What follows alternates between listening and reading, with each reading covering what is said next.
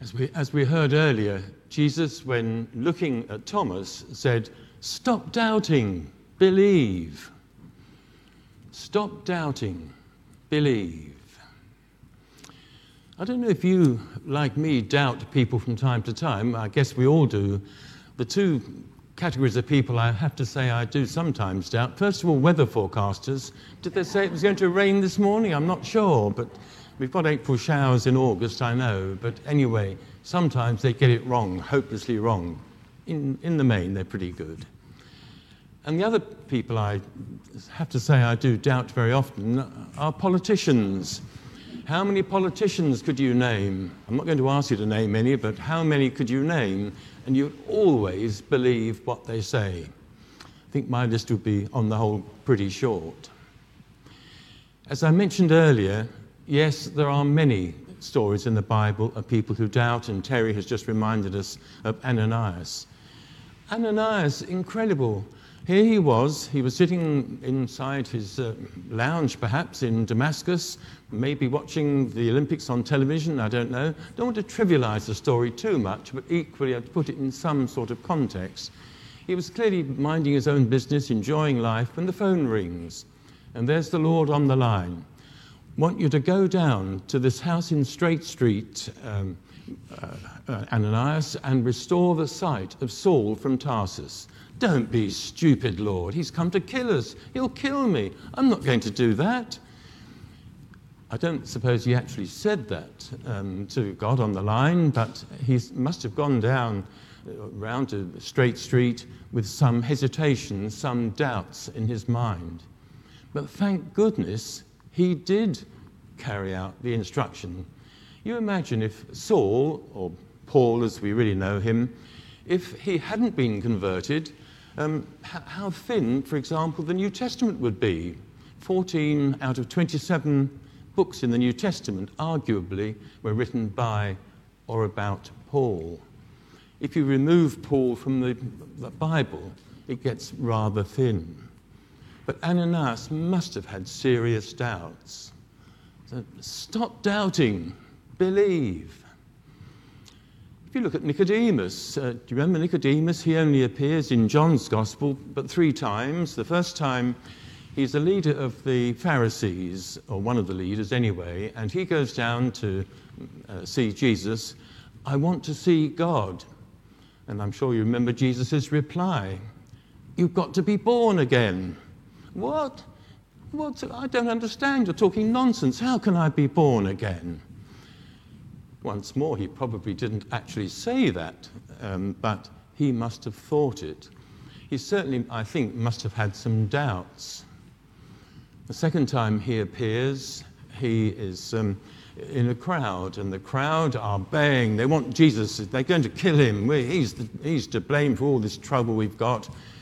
And so the Pharisees and the guards send out a posse to bring Jesus in. And when they don't, oh, why haven't you brought him in? Come on, you're very weak. But Nicodemus stands up and says, uh, uh, uh, uh wait, wait a minute, you're assuming he's guilty. You're breaking your own law. And we read it um, uh, in the Bible, in the Old Testament, that the law says very easily you must let the person you or think is guilty express his point of view before you condemn. And you haven't done that. I wonder, friends, whether you and I are as good at standing up in a crowd when we know that what is right and we want to say it, but perhaps we're fearful of saying it for being unpopular. It, it takes some courage. But Nicodemus, penny seemed to be starting to drop. The doubt seemed to be going. Yes, this chap Jesus, you know, really is something. And the third time he appears um, in John's Gospel, Nicodemus is um, going after the resurrection to um, help um, Joseph of Arimathea to, as it were, make Jesus' body um, smell nice. And he has 75 pounds of myrrh. And 75 pounds of myrrh not only is jolly expensive, but you would only normally take that when it's a king who dies. So the penny, it seems, had at last dropped, but there was Nicodemus clearly full of courage by that point and realizing who Jesus was. Perhaps the last example to give, but one could go on for many examples. The last example is Peter. If you look in Matthew chapter 14, you'll find the story, the very well known, of course, of Jesus um, walking on the water. He's fed the 5,000, or I like to think of it as 10,000, 5,000 men and 5,000 women and children. And he sent the disciples on a boat across the Sea of Galilee. Dark, storm, and the disciples in the boat are pretty terrified. And you remember how Jesus comes down from the mountain, starts walking on the water towards the boat, and Peter, standing in the boat, uh, is, is that you, Jesus? Can I see you in the, in the fog in the distance? If it is, say, Come. Come, says Jesus. And so Peter gets out of the boat. And remember how he starts okay, walking on the water himself, but then Peter sinks. Only when Jesus saves him and takes Peter back to the boat, then the storm vanishes. And isn't it so, friends, that if we have a problem to share with a friend, particularly if that friend is Jesus, the problem may not go away, but is certainly reduced. Now, as I've said, one could go on and on with different examples of how people who have doubts weren't, uh, to begin with, believing, but they were fairly strong characters. I won't embarrass anyone here by asking whether you have doubts about anything, but I know some people, not here, but some people have doubts about the pandemic. Isn't he a God of love? Why does he allow such unhappiness, such miseries, such situations, such disasters to appear? No one, friends, has really got an answer to that. But one thing we do know for certain is that in spite of all the misery, in spite of all the problems that have arisen with the pandemic in the last year and a half or so, some good things have come out of it. Let's just look very quickly at two or three just to see could they help us? Can we use them in looking for the new normal? I think we must surely conclude probably, I can't be sure, of course, but probably God has arranged that something that we've got to do, some, some notice we've got to take of what's happened to produce a new normal. We mustn't try and just go back to the old normal. And I suppose one of the main things we've all learned is Zoom or FaceTime or something like that, modern technology, how to use it. And clearly, there are great savings. As we know, services can be, like this morning, streamed or zoomed. Meetings can be zoomed. I remember going to many meetings in London with sometimes there would be someone from Glasgow, someone from Cornwall, someone from France even. And you think the cost in terms of time and money of organising that meeting.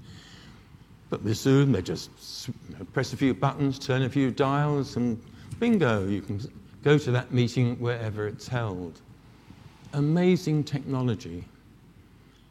I wonder whether God has in mind for us to continue modern technology when we get to some sort of new normal. One understands that um, the streaming of our services goes way beyond Lindfield and Haywards Heath. I wonder whether we should have a list of virtual members from around the world who listen to the services. That would certainly perhaps help them, enable us to create more disciples, wouldn't it?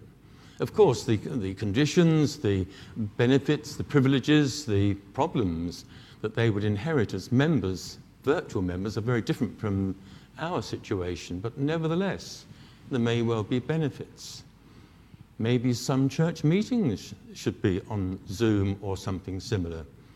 And one can go on about the advantages of that. But and I think there's a very, very big but indeed. I've heard so many people say, of course, everybody's on Zoom or FaceTime or something. There's no problem at all. We can all just switch off now. Don't bother to go to meetings or whatever. Don't even bother to come to church. Just listen. Surely we know, friends, not everybody, of course, has Zoom or can have the technology or can use the technology. And we sometimes, I'm sure, forget And these people might well feel, and we must prevent it from happening, them being second, them being second, or them thinking they are second class citizens. That's not right. They're not in any way at all. So we must use any modern technology very wisely. Perhaps a second comment to make about the pandemic and the advantages. How many of us, I wonder, two years ago, well, A, had heard of Zoom, but I was thinking more at the moment of, had thought there would come a time when we wouldn't be able to go and have coffee with our friends, wouldn't be able to go and visit friends and family in another part of the country. We would, by law, be prevented from doing that. I'd be surprised if any of us realized that situation was coming, but as we know it did, I think, and certainly I'm guilty as anybody, we took uh, really for granted the ability to meet up with friends and relatives so readily.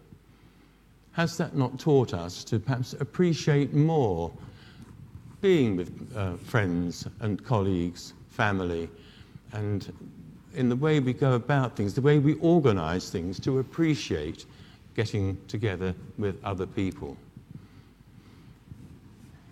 If you look up the internet, if you have the internet and are able to do this, if you look up church with no walls, you'll find there are quite a number around the world.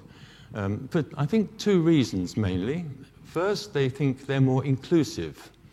Some people won't, won't go anywhere near a church, just don't fancy it, don't think they want to be tarnished with a brush, they would see it But go to a community centre, perhaps, or go to some hall they've hired, and yes, um, they will do that. And therefore, having no walls in your church, having no building, is seen by some as being more inclusive. People are more inclined to want to go. Don't get me wrong, I'm not saying any church, I'm not saying Lindfield or any other church should get rid of its buildings, but I think it does teach us, perhaps, to look more carefully at our resources are we spending too much on certain things, such as buildings? Are too many people spending too much time looking after something which doesn't really matter, or about buildings and so on? It does teach us, perhaps, to look more carefully at some of the things which um, we, again, have taken for granted we must keep at all costs. Are they really worth keeping at all costs? One, again, could go on with examples, um, but I wonder where do we go from here? As we said a few minutes ago, I'm sure God is asking us to look at very carefully um, the new normal. And I believe in our private lives, in our church lives, I believe in churches. We should look very carefully at what we do, what God um, is asking us to do there was, um, some of you may read the Reform magazine. The uh, editor, Stephen Tomkins, um, wrote in the April edition, he was talking about Thomas, the doubter, and he wrote that probably Thomas has the profoundest grasp of who Jesus really is or was. Interesting comment. Profoundest grasp. It seems an extraordinary, in a way, extraordinary thing to say, but having been a doubter, he had convinced himself that there was no need to doubt, he could genuinely believe. And so, friends, let me end by saying that I, I think we are hopefully being equipped by the Holy Spirit to go and think very seriously about what should our new normal look like. Not like the old necessarily, bits of it certainly, but not to slavishly go and look um, at what the old normal was and try and reproduce it once again. Let's be excited. Let's do something really out of the blue, out of the box, whatever. Something with God's help, with the help of the Holy Spirit, to fulfill more, perhaps, um, the command to make disciples. And you remember the greatest command to love the Lord your God with all your heart and soul and mind and strength, and to love your neighbor. Yes, everyone in need, your neighbor as yourself with God's help, we will do just that. Amen.